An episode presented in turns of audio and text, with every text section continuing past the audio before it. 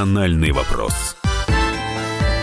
Мы приветствуем наших радиослушателей в студии ведущей программы Андрей Баранов. Здравствуйте, и Елена Фонина. И сегодня с нами политолог, заместитель директора Института истории и политики МПГУ Владимир Шаповалов. Владимир Леонидович, мы приветствуем вас. Здравствуйте. Здравствуйте. Да, мы сегодня э, хотели бы поговорить о, том, как соблюдаются минские договоренности, договоренности в нормандском формате, но это чуть позже. Буквально на днях э, американские эксперты составили рейтинг э, самых могущественных стран. Там учитывалось все, и экономика, ВВП, и военная мощь, и политическая мощь и в том числе участие той или иной страны в упоминаниях в СМИ. И вот была составлена такая тройка. Первое место, естественно, Америка, ну, потому что американские эксперты. Второе – Россия, третье – Китай.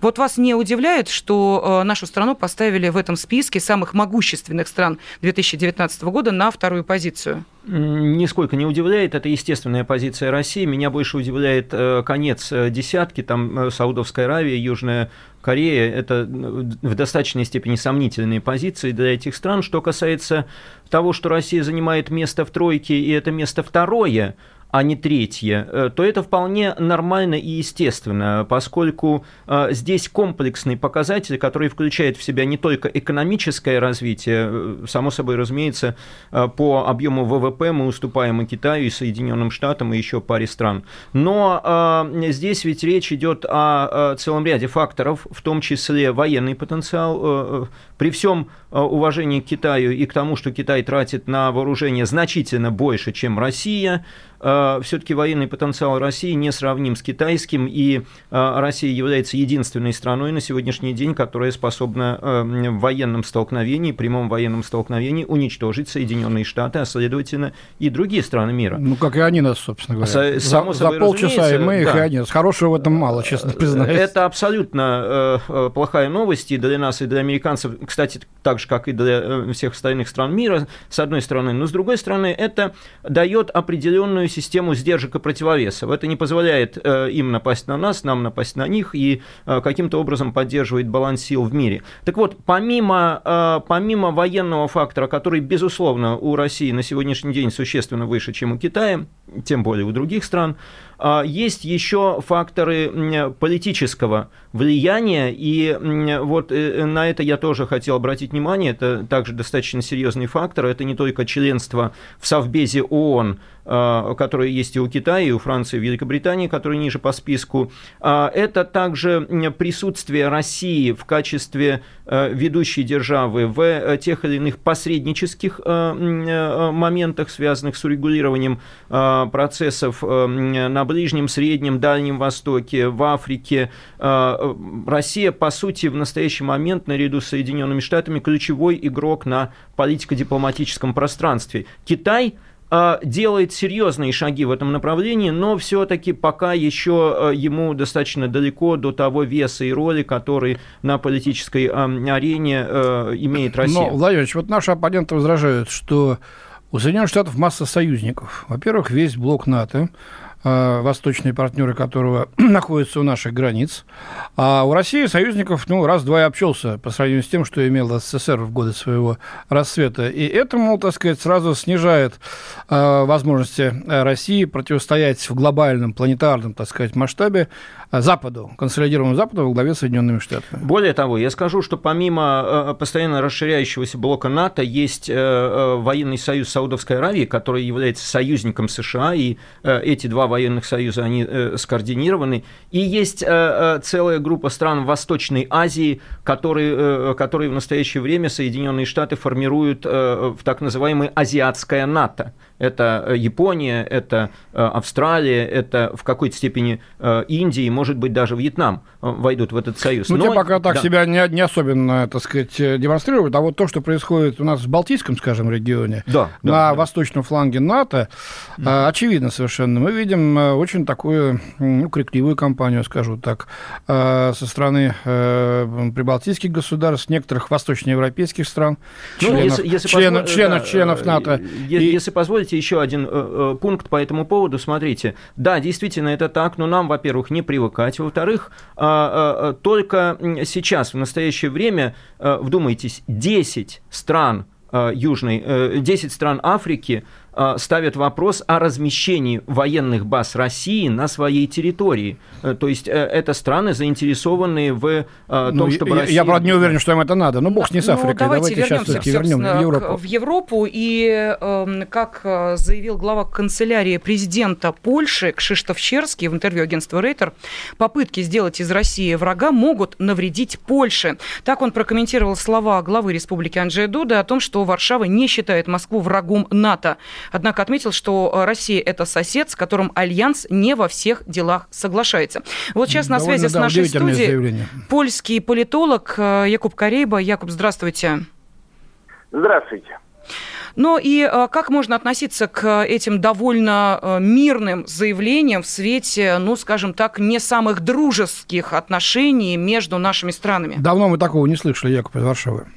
А, не согласен с вами про недружеские отношения. На самом деле скоро отметим уже 30 лет э, мирных, абсолютно эм, нормальных э, партнерских отношений. То есть, возможно, никогда в нашей истории не было такого длинного периода без войны, оккупации э, или э, взаимных агрессивных действий. Так что, во-первых, э, отношения вполне себе эм, спокойные и партнерские. Не без проблем, конечно, но это не э, только польская проблема, потому что вдоль всей границы бывшего Советского Союза мы имеем дело с тем, что теория международных отношений называет дилеммой э, безопасности. То есть состоянием, когда оборонительные действия одного партнера воспринимаются как наступательные э, другим партнерам и наоборот. То есть мы наращиваем потенциал э, дефенсивный, э, который Россия воспринимает как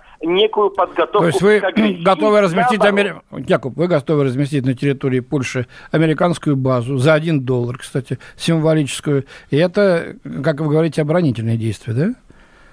А вы считаете, что это для нападения для, на Россию?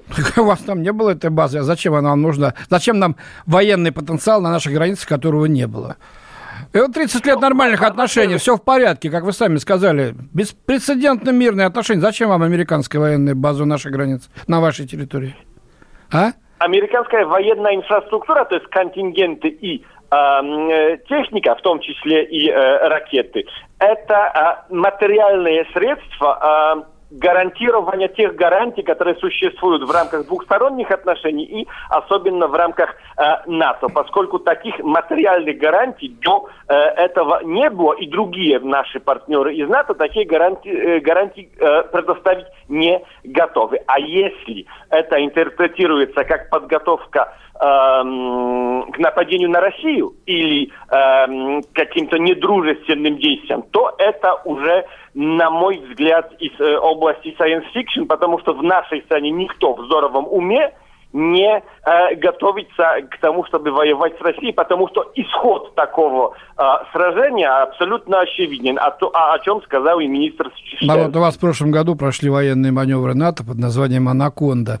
Знаете, к чему они были посвящены? Там была высадка десанта, окружение группировок. Они были посвящены военным действиям против Калининградской области. «Анаконда» должна сжать Калининградскую область и отнять ее у России. Так ваши же западные военные эксперты интерпретировали характер этих учений. Что скажете на это?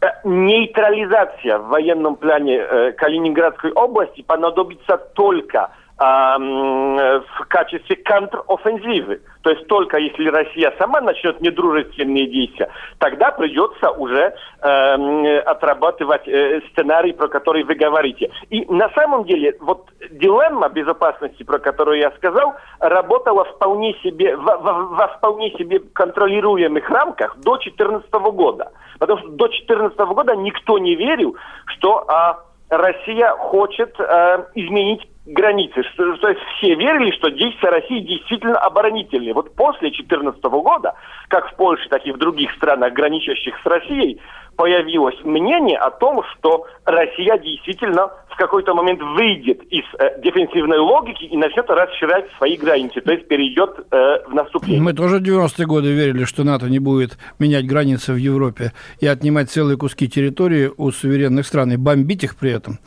в том числе и мирные города. Я говорю о Сербии. Однако это было Хочу... сделано. Так что тут, извините, мы это далеко не первые. Внимание, да. хочу обратить ваше внимание на тот факт, что ни одна страна НАТО не присоединила к себе ни кусок э, бывшей Югославии, ни один кусок территории бывшей Югославии. Ну, конечно, она, она просто отняла этот кусок территории. И теперь этот кусок территории, конечно, враждебен НАТО, да? Или наоборот, дружественно, как вы думаете? Ну ладно, это, по-моему, демагогия. Яков, мы с вами давно знакомы по разным ток-шоу и прекрасно знаем друг друга. А, есть вопросы к нашему уважаемому э, эксперту. Спасибо. На связи с нашей студией был польский политолог э, Якуб Карейба. И э, я предлагаю поступить следующим образом. Ну, достаточно много интересного мы сейчас обсудили с Якубом. И я думаю, что после небольшой паузы, уж позвольте нам, Якуб, это сделать, мы здесь уже в рамках нашей студии продолжим этот разговор о будущих отношениях России и Европы. Спасибо. Национальный вопрос. Иркутск. 91,5. Воронеж. 97,7. Краснодар. 91,0. Тюмень. 99,6. Анапа. 89,5. Владимир. 104,3. Барнаул.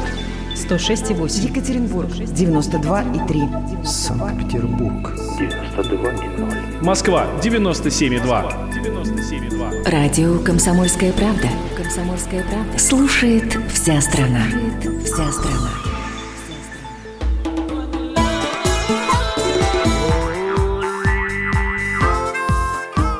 Национальный вопрос студии ведущие программы Андрей Баранов. И Ирина Фонина. Сегодня мы пригласили в эту студию политолога, заместителя директора Института истории и политики МПГУ Владимира Шаповалова. Владимир Леонидович, ну, э, диалог э, с польским политологом Якубом Карибом вы прослушали э, кивая, и, э, я так понимаю, делали для себя определенные э, заметки, на что нужно обратить внимание. Вот сейчас э, давайте и обсудим, насколько то, э, ту точку зрения, которую в нашем эфире транслировал Якуб, э, можно считать о общественным мнением в Польше. Ну, прежде всего, необходимо подчеркнуть, что то, что сказал Якоб, это стандартная позиция э, и э, польских политиков, э, и общественных деятелей, и западных в целом. Большинства представителей западных стран. Ничего нового мы абсолютно не услышали. Это стандартная, э, стандартный набор, в том числе и последний э, аргумент относительно того, что страны НАТО не присоединили ни, ни клочка территории к своей э, собственной территории. Это понятно, что это абсолютная, ну, в общем-то, очень, очень странная позиция. Я вспоминаю Фигура пер, речи, я бы сказал, первую, да. первую войну американцев, одну из первых, 1898, когда они, собственно, потопили свой корабль, обвинили в этом Испанию, напали на Испанию Испанию, отобрали у нее Кубу и Филиппины и формально объявили их независимыми на тот момент времени. А, у нас э, мы живем в эпоху неоколониализма, и э, э, страны Восточной Европы, формально являясь независимыми, естественно, полным суверенитетом не обладают, и то, что на их территории находятся американские военные базы, базы НАТО, это лучшее свидетельство того, какова цена этой независимости, области, а, фактически можно констатировать, что не то, что клочок, а, а огромная часть континента, вся Центральная и Восточная Европа, Э, начиная с 1991 и э, до 2019 постепенно перешла под контроль Соединенных Штатов. Последний клочок Северная Македония. Для этого пришлось э, наступить на горло, так сказать, демократии и полностью упразднить ее и даже поменять название страны и наплевать на решение референдума ради того, чтобы эта страна вошла в НАТО и, соответственно, там тоже были размещены американские военные базы. Поэтому мы в данном случае ведем речь речь об империи Пакс Американо, а, как известно, империя – это не совсем э, то же самое, что nation state, суверенное государство, а, следовательно, границы империи, они не такие четкие и конкретные, как у, э, собственно, у национального государства. Поэтому вся территория, на которой находится хотя бы один американский солдат, э, конечно, входит э, в американскую империю. Да, но давайте вернемся, собственно, к первоисточнику. И для тех наших радиослушателей, которые не понимают, что это вдруг мы заговорили о Польше, напомним, что глава канцелярии президента Польши Кшиштоф Щерский заявил, что попытки сделать из России врага могут навредить стране. И понятно, что может быть быть, действительно в данной ситуации мы говорим о каком-то более здравом подходе к отношениям между Россией и Европой? Или это скорее, знаете ли, боязнь, а вдруг мы окажемся между молотом и наковальней, как бы чего ни произошло? А, скорее второе, чем первое, и угу. поясню почему. Собственно, у этой фразы, а, а перед этим примерно то же самое сказал и Анджей Дуда, президент Польши, у, этих, у этой фразы, у этой позиции есть, как мне представляется, несколько причин. Первая причина, вы ее абсолютно правильно сейчас э, э, обозначили, это боязнь оказаться между молотом и наковальней в условиях, э, так сказать, конфликта глобального, и, кажется, до поляков, до польской элиты начинает понемножку доходить то вообще, какую роль они могут уготовить Польше в этом, в этом конфликте. Кстати, хочу напомнить, что история Польши должна учить, что упование на западных союзников – будь то Франция в 17-18 веках, будь то, эм, соответственно, страны э, Запада, Англия, Франция. Эм, в 1939 году, В 1939 году они э, абсолютно беспочвенны, потому что э, то, что Польша получит, мы видели в 1939-м, это называлось странная война со стороны англичан и французов. Война объявлена, но военные действия не ведутся. Поляков, по сути, бросили на растерзание немцев. Так вот, а почему происходит вот это эм, отрезвление? Нынешняя польская элита а, очень сильно испортила отношения ведь не только с Россией. А, недавно был конфликт с Украиной, кстати, угу. он не завершен до сегодняшнего дня. А, очень сложные отношения с Германией, непростые отношения в целом с Евросоюзом. А, то есть э, так себе курс внешнеполитический, э, который, в общем-то, приводит к тому, что даже союзники находятся в очень э, непростых отношениях с Польшей. И вот в этом смысле это один аргумент. То есть понятно, что а, поляки своей, мягко скажем, задиристой политикой, основанной на, с Израилем, помните, конфликт был, основанной на очень своеобразном толковании исторического прошлого Польши и настоящего, они дают достаточно широкое поле для упреков даже со стороны союзных сил. Это раз. Второе, я думаю, что в данном случае сыграла роль как ни странно, и э, очень долго желаемое поляками размещение американской военной базы, а это в настоящий момент 4,5 тысячи, и потом тысячи еще добавится, это достаточно крупное э, соединение, которое Польша буквально выбила из американцев. По сути, это единственный пример, когда страна за свои деньги на своей территории размещает и кормит иностранные войска. Это очень странный суверенитет. Но вот сейчас в условиях разрыва ДРСМД, а что это значит? Это значит, что... Договор о ракетах средней и меньшей Конечно, конечно. Польша становится, э, становится основным объектом, может стать основным объектом этого противостояния. И э, до польской элиты начинает доходить, что э, именно Польша может стать первой, первой жертвой, не дай бог, я надеюсь, что никогда этого не случится, ни в коем случае, но если дело дойдет до глобального конфликта между э, Западом и Россией. Э, надо это полякам? Не уверен, что это нужно. А есть... Э, это одна сторона, то есть некое отрезвление. Но есть и вторая сторона у этого э, э события. Она состоит э, в том самом процессе, который описал президент Франции, смерть мозга НАТО. Ведь а, эти заявления состоялись сразу после последнего саммита НАТО. И этот саммит продемонстрировал, что в товарищах по-прежнему согласия нет, и что э, каждый в этом оркестре играет э, свою какую-то странную партию, начинается полная какофония. И э, в этом э, контексте для поляков э, тоже это достаточно серьезный сигнал, потому что, с одной стороны, э, есть по-прежнему ведущаяся политика русофобии, которая поддерживается очень многими на Западе, в частности в НАТО, с другой стороны, есть определенные сигналы, которые идут от очень близкого союзника нынешней польской власти Дональда Трампа, который, в общем-то, тут же встречается с Лавровым и, по сути, дезавуирует воинственные заявления НАТО. И фактически я думаю, что это сыграло достаточно существенную роль в этом процессе.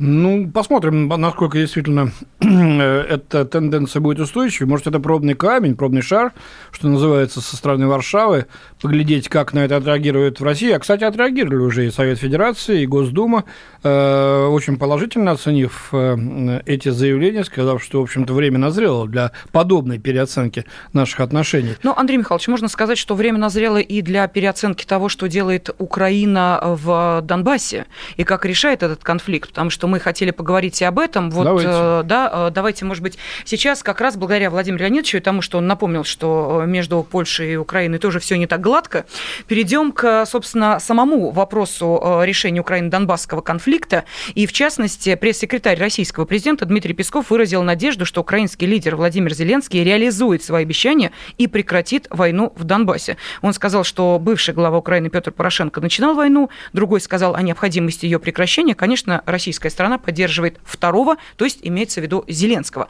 Но готов ли сам Зеленский к каким-то решительным действиям? Вот, пожалуйста, опять же, да, эта неделя началась с того, что он э, инициировал э, внесение поправок в Конституцию страны, которые касаются децентрализации. Казалось бы, здорово, да, исполняются минские договоренности, смотрите, как все бравурно, но Оказалось, что все не просто не так просто, все по как-то украински хитровато на самом деле. Одно заменяется другим. А, ну, кстати, если позволите, еще одна фраза о Польше и о том, насколько она, собственно, э, э, невинная овечка. Мы помним все, как, э, какую роль Польша сыграла в свержении президента, легитимного президента Украины Януковича, и после этого стоит в стороне и заявлять, ах, Россия агрессор, а мы вообще ничего тут и не, звать их нас никак, это, это очень смешно. Теперь, что касается нашей темы, и, естественно, это нормандский Э, саммит и заявление Зеленского, и позиция Зеленского. Вот здесь мы должны понимать несколько обстоятельств. Первое обстоятельство. А политика Порошенко э, в отношении Донбасса, она абсолютно зашла в тупик и, э, в общем-то, обанкротилась, и последние три года не было никаких ровно действий в рамках переговорного процесса. Зеленский э, собственно, начал эти действия. Но здесь э, есть э, целый ряд обстоятельств, которые позволяют нам быть в некотором недоумении. А что делает Владимир Зеленский? Хорошо, давайте мы поступим следующим образом. Поскольку я понимаю, что это разговор не одной оставшейся минуты, мы его продолжим обязательно после информационного выпуска середины часа. И политолог Владимир Шповалов, и мы ведущий Андрей Баранов. И Елена Афонина. Да, ждем вас через несколько минут для того, чтобы продолжить разговор о будущем Донбасса и о том, насколько Украина готова исполнять э, то, что обещала, в частности, в рамках нормандского формата. Национальный вопрос. Всем привет! Меня зовут Александр Тагиров, и я автор подкаста «Инспектор гаджетов». Все самое интересное из мира технологий, мобильных устройств и всевозможных умных приблуд, которые неоспоримо приближают наше будущее. Ищите мои подкасты на всех популярных платформах, подписывайтесь, ставьте лайки и оставляйте комментарии. А если у вас есть для меня интересные темы или вопросы, пишите на подкаст собака.phkp.ru. Всем хай-тек пока и да пребудут с вами технологии.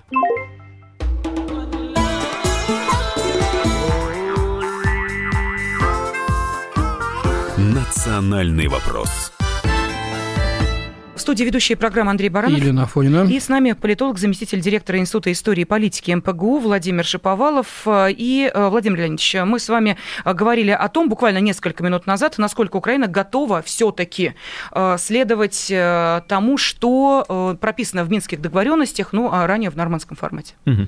Ну, прежде всего, я хочу обратить внимание на то, что Зеленский стал президентом, прежде всего, пообещав украинцам мир это обещание привело к тому, что а, подавляющее большинство украинских граждан выбрали э, Владимира Александровича своим президентом. Это более 70% а, граждан Украины. И, собственно, э, Зеленский должен выполнять мандат, который дал ему народ.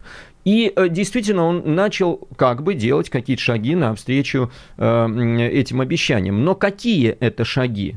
А, состоялся нормандский саммит.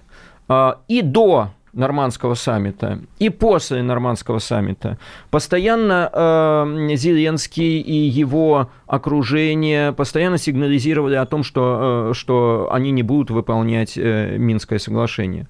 Э, постоянно возникали э, те или иные э, отговорки, поправки, э, даже э, уже в согласованный текст э, коммюнике э, на украинском языке был, была внесена произвольно, э, было внесено изменение. А до Э, в процессе нормандского саммита неожиданно выяснилось, что согласованный заранее помощниками президентов текст – с которым все были согласны, в том числе завизировал его э, Зеленский, вдруг у, украин, у украинской страны возникли еще какие-то поправки к этим поправкам. То есть а, постоянное виляние, кручение и а, попытки а, вот из этой неудобной позы выйти так, чтобы сохранить э, лицо, потому что украинские э, избиратели ждут мира, и так, чтобы каким-то образом потрафить той части украинского общества, очень незначительной, которая занимает эм, националистические позиции. Незначительные, незначительные по количеству, но очень агрессивные, зубастые по сути. Совершенно Собственно, верно. эта незначительная часть и поставила страну дыбом в 2014 году. Это агрессивное меньшинство, которое в настоящее время э, задает тон э, э, в украинской политике, причем если проанализировать заявления самого Зеленского, заявления его помощников, советников, мы видим, как они прогибаются, поддаются под давлением этого агрессивного меньшинства. А может быть, даже кто-то из них и вполне солидарен с мнением этого э, меньшинства. И в да, этом... мы это видим по различным да. ток-шоу Прошу прощения, но давайте, может быть, э, более конкретно поговорим. Да, ну, вот смотрите, министр вот... иностранных дел Украины Вадим Пристайко заявил, что Киев готов включить формулу Штанмайера в закон об особом статусе Донецкой и Луганской областей, который был продлен на год, да, то есть до следующего года, до декабря. Сделали это спешно, срочно. Включаем формулу Штайнмайера. Что это означает? Что означает закон о децентрализации, а, который анонсировал Зеленский, если его примет Рада? Что все это означает на практике? Вот можно объяснить просто по буквам, что это дает Донбассу или ничего не дает? А, я боюсь, что это ничего не дает. А, хочу подчеркнуть, формула Штайнмайера, конечно, это хороший документ, он конкретизирует некоторые пункты и детализирует некоторые пункты пункты Минских соглашений позволяет, это по сути дорожная карта выполнения Минских соглашений. Но на словах они признали э, формулу Штанмайера. Но что мы видим на практике? На практике опять э, ведутся разговоры о том, что давайте миссию э, ООН на границе Донбасса и России, не на границе там, где идет война. Война на границе Донбасса и России войны даже нет. не миссию, а да. просто киевский контроль над этой границей. Опять заявляется о том, что мы не сможем развести войска. Вот давайте начнем с этого. А настоящий мир – это когда разведены войска. И э, что мы видим? Мы видим э, вокруг этого очень э, неприличные действия Киева, потому что в ходе нормандского саммита э, было заявлено, что мы не можем со стороны Киева, мы не можем развести войска на всей линии соприкосновения. Зеленский сказал дословно, я не знаю, как контролировать вообще Совершенно верно. И отвел на это 6-8 да. лет. И э, вот с этого нужно начинать. А можно при, принять большое количество законов, которые будут э, не, не работать рабочими документами, но если войска находятся на линии соприкосновения, подчеркиваю, по э, инициативе одной стороны, потому что Донецк в любой момент, он постоянно mm-hmm. это демонстрировал, и Луганск готовы отвести эти войска, но Киев не, не может, не хочет, Понятно. а скорее всего и Владимир, то, и другое. Но у нас в руках лакмусовая бумажка, очень конкретная. К 31 декабря истекающего 2019 года в Париже договорились, что стороны, ДНР, ЛНР с одной стороны и Киев с другой, должны обменяться всеми установленными пленными. Осталось две недели. Пойдет на это Украина, выполнит ли она эти обязательства? Если да, то это хоть как-то позволит надеяться на дальнейшее. Если нет, то, по-моему, весь парижский формат можно забыть и списать в архив. Я очень надеюсь на то, чтобы этот обмен произошел, потому что э, люди ждут, э, семьи ждут, это само собой разумеется. Но э, у меня большие сомнения, что Украина сможет пойти, захочет, вернее, пойти на этот э, обмен в оставшееся время, скорее всего, сошлются на те или иные сложности, трудности, и, скорее всего, протянут этот вопрос еще на достаточно длительный период на времени. Год, на следующий мере. год, конечно. Но здесь есть еще одна очень серьезная проблема. Ведь обмен обменом, но украинская страна отказывается э, э, закрывать уголовные дела угу. Амнистия, против, да, да против, э, собственно, тех людей, э, которые являются политзаключенными фактически, граждане Украины на территории Украины. И э, что это означает? Это означает, что, э, да, обмен будет э, произведен, но представьте, это люди, которые э, являются гражданами Донбасса. И в любой момент они могут быть задержаны вновь и вновь начнется эта история. Слушайте, потому например, что, Цемаха, да. тому лучше Цемах да, очень, яр, очень яркий розыск пример. Украины, и его требует его выдачи. Это, это очень это, чет, четкий сигнал, что точно так же будет и со всеми остальными. И а, поэтому нужно а, здесь добиваться не только обмена всех на всех, это само собой разумеется, но прекращения уголовных дел, на что Киев не собирается идти если Украину и что-то может спасти как э, единое суверенное государство и обеспечить будущее, это, конечно, федерализация. Более того, э, э известная масса примеров а, а, можно взять боснийский кризис, Дейтонские соглашения, которые были инициированы, э, кстати, Соединенными Штатами, и они худо-бедно работают. В Киеве очень любят хорватский пример, как Хорватия уничтожила сербов Э, вероломно э, сербскую республику. А э, вот, пожалуйста, боснийский пример, соседняя территория, соседняя страна, в которой тяжелейшая война, тяжелейшая война между тремя этническими общинами была завершена после того, как в Боснии фактически сложилось федеративное государство.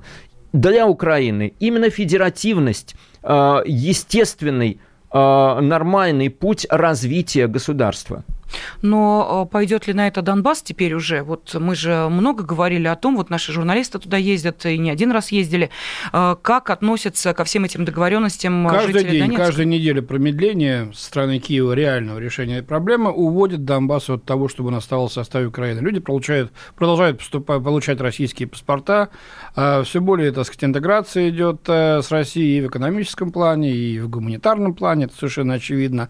И, вот, как говорят наши САПКОР, репортеры, постоянно находящиеся на Донбассе, приезжающие туда, и наша редакция, которая там работает, все более зреет чувство войти в состав Российской Федерации на э, основе одного из субъектов. Более того, если посмотреть на судьбу территорий Донецкой и Луганской областей, которые находятся под властью Киева, под властью Украины, э, можно э, наблюдать, что тут творятся очень плохие дела. Это мародерство со стороны украинской армии и нацбатальонов, которые фактически забирают у жителей и отправляют эшелонами на Запад все ценное имущество. Это политические заключенные, фактически все люди, люди, которые в той э, или иной степени э, э, участвовали в референдуме в свое время, они пострадали. Кто-то из них находится в тюрьме. Кстати, до сих пор находятся эти люди в тюрьме.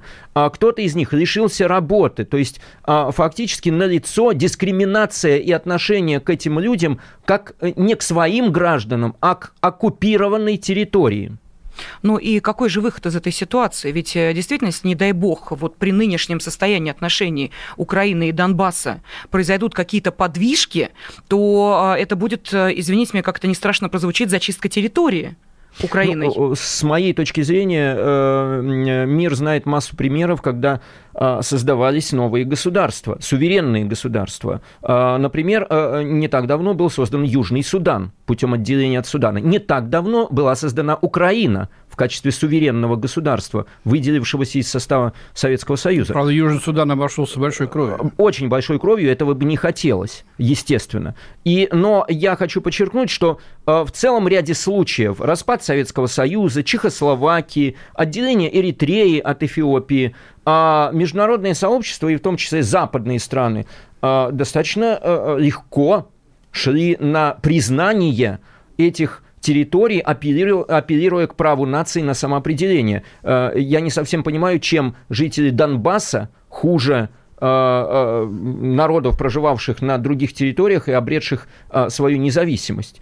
Конечно, для Донбасса сейчас отношения с Украиной это очень тяжелая, болезненная травма. И думаю, что те тысячи уже десятки фактически тысяч э, жителей, в основном мирных жителей, которые стали жертвами э, этой войны, и сотни тысяч, которые, даже миллионы, в общем-то, которые покинули территорию Донбасса в качестве беженцев, они, в общем-то, являются очень тяжелым наследием отношений с Украиной.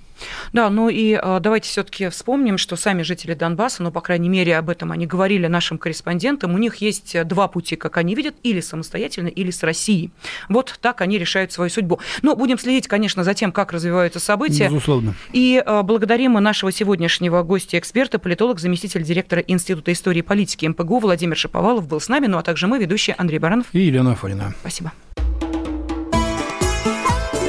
Национальный вопрос.